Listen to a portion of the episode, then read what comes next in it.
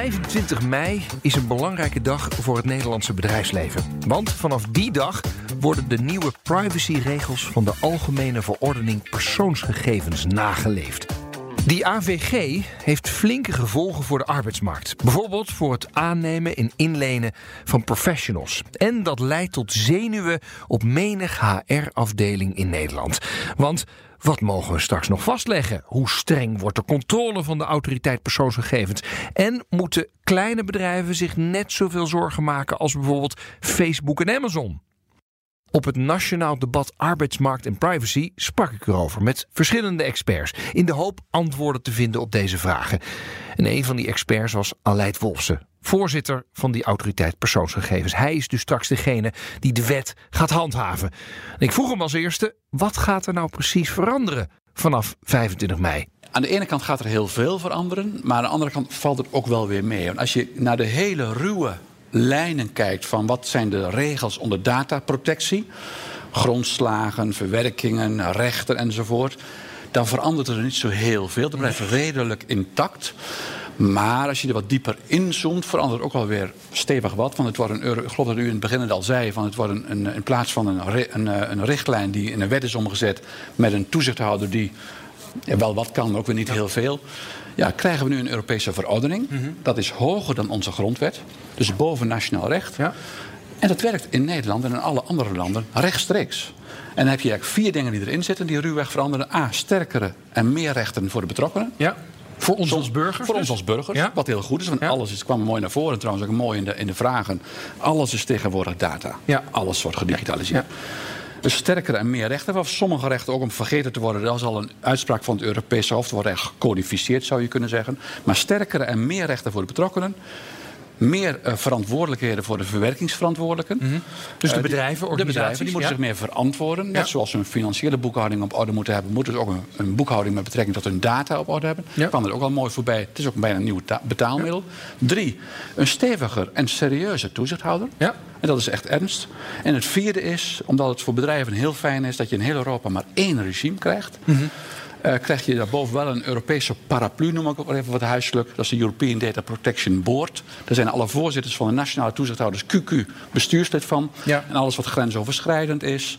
eh, guidelines maken, de uitleg van die verordening, wederzijdse bijstand. eh, dat wordt allemaal daar geregeld. En voor burgers is het heel fijn. Als je een klacht hebt straks over het bedrijf in Italië, dienen ze gewoon bij mij in. Ja, ja. Ah, oké. Wij sturen naar Italië. Ja. Maar als een Italiaans bedrijf of een Nederlands bedrijf iets heeft... en hier zit het hoofdkantoor en we verwerken data in heel Europa... zijn wij de leidende toezichthouder. Doe je zaken met ons. Hoe fijn kun je het krijgen? Ja, vanaf 25 mei gaat die wet gehandhaafd worden. Ja. En, en, en eh, waar iedereen echt de kriebels van krijgt, is die boetes. Hè? Want het is geloof ik 4% jaaromzet of tot 20 miljoen boete kan er uitgedeeld Ja, worden, je, toch? hebt, je, hebt twee boete, je hebt twee boetecategorieën. Oh, fijn. Ja, een beetje nuance nog. Oké. Eh, dat is de, de lichtere overtredingen. Ja. Maar als je alle overtredingen turft in de AVG... zijn er wel een aantal, maar ook weer niet zo heel veel. En je hebt een, een categorie met zware overtredingen. Dat zijn over het algemeen nou, ver- ver- verwerkingen en dat soort dingen. De serieuze dingen. De lichte categorie is eh, eh, 10 miljoen of 2% van de eh, wereldwijde jaarlijke, jaarlijkse omzet. Oké. En de zware categorie is, maar dat geldt ook voor verwerkingen... eh 20 miljoen of 4% van de jaarlijkse wereld- wereldwijde omzet. Ehm, kijk, er zijn bedrijven die hun businessmodel hebben om eh, data te vermarkten. Daar geld van te verdienen. Dus, dus op zich is dat eh, eh, niet erg. En je, hè, de- laten we zeggen, de Googles en de Facebooks en de Twitters van deze wereld, die daar bijna op, op zijn opgericht. Hè, dat dat Ja. privacy eh, een currency is. Ja. En je hebt bedrijven zoals grote corporates die, ja, nou ja, op een of andere manier heb ik wel eens een keer data opgeslagen van personen. En ehm, ja, ik, ja het, het hoort er nou eenmaal bij, maar dat moet het niet meteen als een currency zien. Wie van de twee worden dan meteen strenger bekeken? Ja, hangt er weer van af, want die laatste bedrijven, dat lijkt dan wat minder omvangrijk. Maar ik, ik durf wel de stelling aan, dat tegenwoordig is er geen maatschappelijke verandering meer mogelijk. eh, zonder ICT en zonder verwerking van data van persoonsgegevens. Ja. Dat kan bijna niet anders. Kortom, iedereen is Iedereen dit. doet het. Ja, ja. En dan heb je natuurlijk twee categorieën, ik kwam net ook mooi naar voren, van bijzondere persoonsgegevens, seksuele voorkeur, geloof, politiek, noem maar op, zorggegevens. En de wat eh, ja, niet minder bijzondere, maar ook wel persoonsgegevens. Het zijn twee categorieën. Dus je kunt soms een heel klein bedrijfje hebben, wat heel veel over jou weet. Ja, ja, ja. En je kunt soms hele grote bedrijven hebben met heel veel data. Die, die waarvan je zegt, ja ja, ook data, maar dat is minder erg als dat lekt, dan was het voor enzovoort. Hè. Dus, dus je kunt het niet goed in categorieën delen. Helder. Dan, want we zitten hier met HR-professionals. Eh, eh, ehm, moet ik me, als ik in de HR werk, me onrustig gaan maken over de AVG? Je moet je onrustig gaan maken als je op dit moment eigenlijk met de wet bescherming persoonsgegevens het niet zo nauw neemt. Ja, maar definieer dat dan. Nou ja, de wet, de wet bescherming persoonsgegevens geldt nu. Ja. En als je keurig volgens die wet werkt Ja. en het echt tip-top op orde hebt, Ja, ja, ja, dat moet nu wel, want de wet geldt. ja. Dan is het puntjes op de i zetten, dat huiselijk gezegd, Ja. in relatie tot die AVG. Maar Als je, dacht waar- altijd, ja. ja. als je dacht altijd, nou, die wet bescherming, die toezichthouder, klein club, wat zal allemaal wel. Ja. dan heb je wel een serieuze kwestie. Ja, je moet de AVG dus serieus nemen en je aan de regels houden om niet in de problemen te komen. Maar ja, dat klinkt behoorlijk logisch. Behalve dat de AVG lang niet altijd even duidelijk is over welke gegevens je wel en welke je niet mag bewaren. Dat vond ook Jaap Henk Hopman. Hij is wetenschappelijk directeur van het Privacy and Identity Lab. U hoort ook Jeroen Terstegge, voorzitter van de privacycommissie van VNO-NCW en MKB Nederland. Van de dingen die heel belangrijk is in, in de AVG is dat je aangeeft voor welk doel je persoonlijke gegevens verzamelt. Oké. En het idee is dat de gegevens zeg maar, in verhouding moeten staan tot het doel. Ja, Nou, dat is op zich een heel goed principe. En eh, de vraag is dan je wel van in hoeverre ga je handhaven op of een doel inderdaad legitiem is. Of, eh, dus mag je als, eh, is, als jouw doel als bedrijf is om een bepaalde dienst, een hele specifieke dienst uit te leveren, zeg een, een pakketje bezorgen of iets dergelijks, Ja. en je verzamelt daar een adres voor, dan is dat prima. Ja. Maar als je zegt van nou ja, mijn doel, ik ben bol.com, maar mijn doel is niet alleen zeg maar, boekjes en dergelijke leveren, maar ik wil eigenlijk ook al mijn klanten profileren en ik wil eigenlijk uiteindelijk eh, zeg maar world domination hebben, om het even heel extreem te formuleren. Zeker, Dan ja. zou je zeggen van nou, dat is niet een legitiem doel. Eh, en dus de vraag is van in hoeverre eh, gaat, eh, gaat erop gehandhaafd worden Ja. en welke kaders zijn er eigenlijk voor Ah, en voorzien? st- Staat daar iets in over in de wet? Volgens mij heel weinig. Oké, ik, ik, zie, eh, ik zie Jeroen Terstegge, die zie ik knikken. Maar ik weet niet waar je precies over knikt. Ehm, ik knik erover dat ehm, eh, in de wet staat eh, een heel belangrijk artikel. Misschien wel het allerbelangrijkste artikel van de hele AVG. Is artikel 5. Dat zegt dat gegevens moeten rechtmatig, transparant, proportioneel. Maar vooral ook behoorlijk worden verwerkt. Ja. Behoorlijkheidsnorm is een stok voor de AP om mee te slaan op het moment dat je een soort tickbox compliance-achtige situatie hebt. Waarbij bedrijven denken, nou ik heb alle vakjes op groen staan. Eh, mijn juristen Maar, zeggen maar definieer ja. behoorlijk. Want ik Nou vind ja. behoorlijk best wel vaag klinken. Tuurlijk, ik kan een andere... Ik ben behoorlijk lekker bezig. Vind ik, ik kan, ik, kan een, ik, kan een andere, ik kan een andere opvatting hebben van behoorlijk Exact, dan, ja. dan, dan, dan eh, meneer Wolfsen. Maar ehm, uiteindelijk gaat het over wat maatschappelijk behoorlijk is. En wie, wie hakt die knoop daarover door? Eh, in, eerste instantie, in eerste instantie is dat het bedrijf op het moment dat ze een privacy impact assessment doen, Ja. zoals dat heet. Ja. In tweede instantie is dat de toezichthouder op het moment dat de toezichthouder het daar niet mee eens is. En in derde instantie is dat de rechter. Ja. Jaap Henk, is dit probleem dus nu opgelost? Of zeg jij nee? Nee, nou ja, goed, hier is het probleem geschetst. Er moet alleen wel duidelijke kaders gesteld worden van wanneer is nou inderdaad iets inderdaad behoorlijk of Ja. niet. En ik denk dat uiteindelijk de, de, de kracht of de zwakte van de AVG zal zijn. eh, wordt heel erg bepaald door waar je die grens legt. Van als, je, als je de grens van behoorlijk zeg maar, vrij eh, laag legt, ja, dan zal de AVG heel weinig bereikt hebben. Als je de grens heel hoog legt, dan bereik je misschien te veel. Ja, behoorlijk is dus het toverwoord. Maar ja, wat vindt de autoriteit persoonsgegevens dan behoorlijk? En wat betekent dat dan precies voor de HR-professional? Want bij HR-mensen gaan er nogal wat persoonlijke gegevens door de handen. Aleid Wolfsen doet een poging. Ik sprak laatst een mooi voorbeeld van een mooi bedrijf. Ik zal geen naam noemen. Dat was een groot bedrijf. Vond het voorbeeldig. voorbeeldig. Die zeiden, ja we zijn nu net bezig geweest intern. We hebben gewoon iedereen eens gevraagd... wat hebben wij aan data in huis? Soms nog in, in, Ja. in standalone computers of oude dingen. We schrokken ervan. Ja. Want iedereen dacht, de medewerkers... van ja, het is er en je weet nooit wat goed voor is. Nou ja, een grote en- schoonmaak. Ja, ja, De maar voor- goed, ah, de- het is een beetje een toch- voorjaars het- schoonmaak. Het, snap ik, maar het is Ja. toch HR, dat gaat over personen. Dan Ja. moet je dus data hebben van personen, anders Zeker. kun je je werk niet doen. Het- En er is niks mis mee. Maar wa- wanneer is er wel wat mis mee? Als je te veel hebt, Ja, wat te is lang te veel? bewaard. Wat is te veel? Nou, dat hangt weer af van wat je doet. En, ja, dat, is, dat, dat is gerelateerd aan die functie. Dat is maatwerk. En het type werk wat je doet, doe je, doe je gevaarlijk werk, Hoe, doe je hoe kom bijzonder ik werk. erachter? Kijk, oké, ik sla naam, geboortedatum, BSN-nummer, Alles wat je nodig rekeningnummer. Sla ik allemaal op, anders kan ik die mensen niet uitbetalen. Ja, alles wat je nodig hebt om mensen te betalen, dat ze hun Eh, werk goed kunnen doen. Ziektehistorie? Wacht Ja, even. kijk, nu zitten we al op een. eh, ik zie Ja, in de ja, zaal, daar ja, zit, ja, daar zit al een grens. Want de werkgever is niet de dokter. Dus wat huiselijk gezegd, de werkgever mag niet voor doktertje gaan spelen. Nee. Dus je mag natuurlijk. eh, als Mag u... ik wel opslaan wanneer die ziek is geweest? Ja, dat is de- natuurlijk. Maar wat hij had, mag niet, hè? Kijk, hij is goed. eh, op- Ah, ja. Oké, goed. Ja, ja, Dus je ja. mag geen doktertje gaan spelen. De werkgever mag dus niet voor doktertje spelen. Jeroen Terstegge van werkgeversvereniging VNO-NCW ziet daar wel een potentieel probleem. Werkgevers hebben een, een, een wettelijke taak. Dat hebben we ook met z'n allen afgesproken. Ja. Pas nog geleden in, het in dat Ja. 100.000 banenplan en zo. Ja. Hè? We hebben een wettelijke, werkgevers hebben een wettelijke taak om zieke werknemers te reïntegreren. De Ah. eerste twee jaar. Alleen lossen. Als er goede verhoudingen zijn tussen de werkgever en de werknemer, is dit nooit een probleem. Ja. Want dan vertelt de werknemer gewoon, zoals een normale werknemer dat doet: van joh, dit is er aan de hand, help, kun je me anders Ja. inzetten. Ja. En geen, is er, dan werkt dat uitstekend. Als er gedoe is en die werknemer die wil ja, zich afschermen, en die werkgever die pusht en noem maar op, Ja. dan heb je weer de bescherming van de zwakkere tegen de sterkere. Dan moet je doen wat mag binnen de wettelijke mogelijkheden. Dat kan zijn reïntegratieplannen, daar ga je natuurlijk overleggen. Maar er komt eerst een dokter aan te pas, zo hebben we het ook afgesproken Ja. in Nederland. Die kijkt hoe het met je Maar nu belastbaarheid wordt het uitgelegd alsof ik het nooit mag doen, toch? Ik ga even dat naar, toch? naar Jitteke Runia, want die was... eh, waar zit Jitteke? Waar ben je? Waar ben je? Die zit daar. Die heeft namelijk ongeveer dezelfde vraag. Misschien kun je wat concreetheid aan dit debat toevoegen. Jitteke, wil jij delen bij welk bedrijf je werkt? Only Human. Oké, heel Goeie goed. naam daarvoor. Ja, prachtig. En, en wat is je punt dat je maakt? Wij hebben de verplichting om te zorgen dat eh, medewerkers die ziek zijn... eh, zo snel mogelijk weer aan het werk zijn. Dat Ja. is ook een belangrijke taak, ook in het goed werkgeverschap.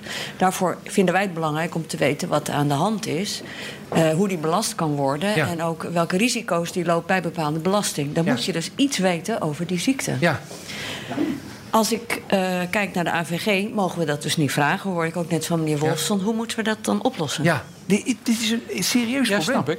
Kijk, iedereen moet. De, de hoofdlijn is: werkgevers mogen niet voor doktertje spelen. Dat snapt iedereen ook. De volgende stap is: je moet natuurlijk wel een goede, eh, goede relatie en, en mensen veilig en zo kunnen laten werken. Als er wettelijke verplichtingen zijn om mensen te reïntegreren, moet je die ook op een redelijke manier kunnen uitvoeren. Dat, dat dwingt de wet, of de wet geeft je dat recht ook. Als daar onduidelijkheid is, en ik heb niet alle voetnoten precies, eh, moet ik eerlijk zeggen, in mijn hoofd. Als er onduidelijkheid over is of onzekerheid over is, zeg ik bij deze toe, maken wij een afspraak. Als er onduidelijkheid is van waar, en dan kom je op wat eerder is gezegd, waar liggen nou precies die grenzen?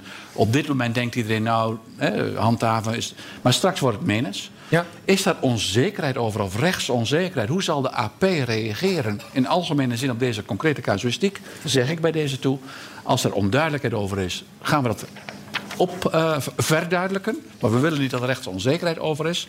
Als er een goede reden voor is dat het niet kan omdat het over de grens is. Dat is uw vraag weer. Van waar zijn die grenzen van die behoorlijkheid? Dan zeggen we deze grens ligt hier en wel hierom. Ja. Maar wij zijn zeer ontvankelijk voor het nader uitleggen, Ja. verduidelijken voor normen waarvan mensen nu zeggen: oh, oh, weet ik niet precies. Ik ga aan de veilige kant zitten. Eh, terwijl het misschien helemaal niet hoeft. Ja. Of dat mensen zeggen: ik ga helemaal aan de onveilige kant zitten, heb ik straks een probleem. Maar meneer Wolsen, vat u deze zaal dan al wel op van... er zou wel wat duidelijkheid mogen komen? Is die die- boodschap al een beetje we helder? gaan even stemmen. Als de, Ja. Wie, vindt, wie vindt dat de autoriteit persoonsgegevens meer duidelijkheid moet geven rondom dit issue? Even, we- ik heb een meerderheid. Ja, de heer De Ster en ik maken de Ik heb, afspraak. Maar ik heb nog wel een andere wens. Want ik wil namelijk. Maar dat gaat. Dat, dat, dat, geen ik zou, ik zou namelijk, Nee, ik zou namelijk, ik zou namelijk heel graag. Kijk, ik ga heel graag met, eh, met meneer Wolfs in gesprek hierover. Maar eigenlijk, we hebben het hier over zware maatschappelijk belangen. hè. Re- Reïntegratie van zieken, Ja, arbeidsongeschikten, waaijong, eh, jongeren enzovoorts. Het gaat over serieus, serieus eh, business. Ehm, eigenlijk, en dat willen wij heel graag, willen we dat de minister van Sociale Zaken hier aan de bak gaat. Ja. Maar die zegt al sinds jaar en dag: nee hoor, daar hebben we de AP voor. Ja. Dus ik zou heel graag met meneer Wolfsen niet alleen even samen praten, Nee. maar ook samen met hem bij meneer Koolmees op bezoek. Ja. Om het daar eens eventjes over te hebben. Is dat, Ja. is dat te regelen? Zeker. Ja. Als dat nodig is. Want vraag 1 is, uh, de AVG geeft ruimte nationaal... om van alles en nog wat wetgevingstechnisch te regelen. Dat is één. De volgende vraag is, hoe leg je die wet uit? Dat doen wij, zeg maar, als eerste gezag hebben de uitlegger, rechter achter ons. Als er dan onduidelijkheid over blijft, wij zijn ook een formele wetgevingsadviseur. Ja. Als wij zeggen, je zou best de wet iets anders kunnen toepassen, waarbij je toch binnen de algemene normen, zoals net toegelicht bij 5 en artikel 6, binnen blijft, maakt die wet wat secuurder, gaan wij de wetgever adviseren om dat aan te passen. Er is dus nog onduidelijkheid en die autoriteit persoonsgegevens probeert en belooft die weg te nemen. Gelukkig wordt niet iedereen verlamd door onzekerheid. Hans Bos, National Technology Officer bij Microsoft Nederland, drukt ons op het hart om vooral ook de positieve kanten van de AVG in te zien. Kijk, we hebben de afgelopen jaren hebben we natuurlijk al gewerkt, inderdaad, wat eerder ook al aan werd gerefereerd onder de WBP, de Wet Bescherming Persoonsgegevens. Dus er was eigenlijk altijd al een kader waaronder je persoonsgegevens kon en mocht verwerken. Ja. In deze afgelopen periode hebben we met elkaar de maatschappij en de economie enorm verdigitaliseerd, Mhm. versneld en zijn we meer gegevens gaan verwerken dan ooit. Dat is fantastisch, dat levert heel veel ruimte en prachtige diensten en prachtige oplossingen op. En ik denk juist, ik zie dat niet als een last, de AVG of deze vernieuwing of modernisering. Ja. Ik zie het juist als een mooi kader, een gewenst kader, waar langs we nu die innovatie, die verbeteringen, die kwaliteit die we allemaal hebben gebracht de afgelopen jaren, Ja. kunnen continueren en nog kunnen blijven innoveren. Dus als je het ziet als een last, dan is dat niet goed. De vraag zou eigenlijk ook moeten zijn, inderdaad, in de discussie van net van VNO-NCW over goed werknemerschap en goed werkgeverschap. De vraag is eigenlijk ook goed ondernemerschap. Je houdt toch eigenlijk altijd al rekening inderdaad met de pri- privacy-sfeer en de levenssfeer van. Ja, maar me klanten dat dan... Jij, ik, ik hoor je bijna als een soort consultant praten. Die zeggen, zie het niet als een probleem, maar zie het als Ja, een kans. En ik wil je daar best bij helpen. Ja. Kaching. Maar... ehm, maar... Maar, geef, ja, nee, ik, zou- maar ik denk dan bij mezelf, ja, maar ehm, Goed werkgeverschap is heel belangrijk, maar het levert me nog niet echt nieuwe business op. En, en zo presenteer je het wel. Floris, jij wilde- nou, Ja. Wij, doen, eh, Hans noemt terecht de digitalisering. En dat zien we natuurlijk met klanten, met toeleveranciers, maar ook intern bij bedrijven, HR. Ehm, maar een van de fundamentele dingen die nodig is voor digitalisering is wat wij noemen digital trust. Ja. En dat is wat anders dan het vertrouwen wat je in de fysieke wereld hebt. En ik denk dat de- deze wetgeving Ja. heel erg kan helpen bij de digital trust. En dat gaat je dus in staat stellen om die digitalisering inderdaad verder door te voeren. U hoorde daar Floris van den Dol. Hij is directeur Information Security bij Accenture. Hij brengt ons terug bij die HR-afdeling. Want volgens hem ligt er een belangrijke taak voor HR om het gehele personeel op de hoogte te brengen van die nieuwe privacyregels. Vooral ook bij MKB-bedrijven. En hij krijgt bijval van Yvette van Gemerde, partner Legal Services bij PwC. Als je een telefoontje krijgt eh, en eh, bij het MKB, ja, hoe gaat dat? Iemand pakt- die hoort de telefoon rinkelen, pakt hem op. Ja, en die goed. krijgt een vraag over mijn persoonsgegevens. Ja. Dan moet zo'n persoon wel weten wat hij moet zeggen. En die hebben niet van dat soort mooie kanalen. Van, oh, we verbinden je door met onze marketingafdeling of legal of Ja. dat soort zaken. Ja. Dus dat betekent dat iedereen moet eigenlijk wel getraind zijn om te zeggen... hoe, hoe ga je om Oh jeetje. eh, met dat soort eh, gegevens? En ik denk dat daar nog wel een schone taak ligt. ja, oké. Ja, maar als ik daar nog even op mag inhaken. De awareness is inderdaad eh, heel belangrijk. Hè, en vooral ook de awareness eh, bij werknemers. Want daar gaat, het, eh, daar gaat het vaak mis. Als, de, als werknemers in een bedrijf niet goed op de hoogte zijn eh, van de AVG... Ja. eh, en, en wat ze moeten doen. En wat ze moeten doen bijvoorbeeld in het geval van een datalek... Hoe ze, moeten, hoe ze moeten reageren of als er Ja. een, eh, een inzageverzoek eh, komt, ja, dan gaat het vaak fout. Dus je moet eh, zorgen dat je werknemers getraind zijn, Ja. dat die awareness is en ook dat die awareness blijft. Hè? Want het is niet zo dat na 25 mei dat, dat je dan kan denken: oké, nu ben ik leuk. compliant Klaar. en nu Kijk, laat ik het zitten. Hè, maar het is dan zaak om te zorgen dat je ook compliant blijft. Ik hoop dat de sprekers van het Nationaal Debat Privacy en Arbeidsmarkt u meer inzicht hebben gegeven. Want vanaf 25 mei staat u heel wat te wachten. Ik wens u veel wijsheid en succes met de voorbereidingen daarop. Mijn naam is Rens de Jong. Tot de volgende keer. Bent u al echt klaar voor die nieuwe AVG? Luister het Nationaal Debat Privacy en Arbeidsmarkt terug op bnr.nl/slash AVG.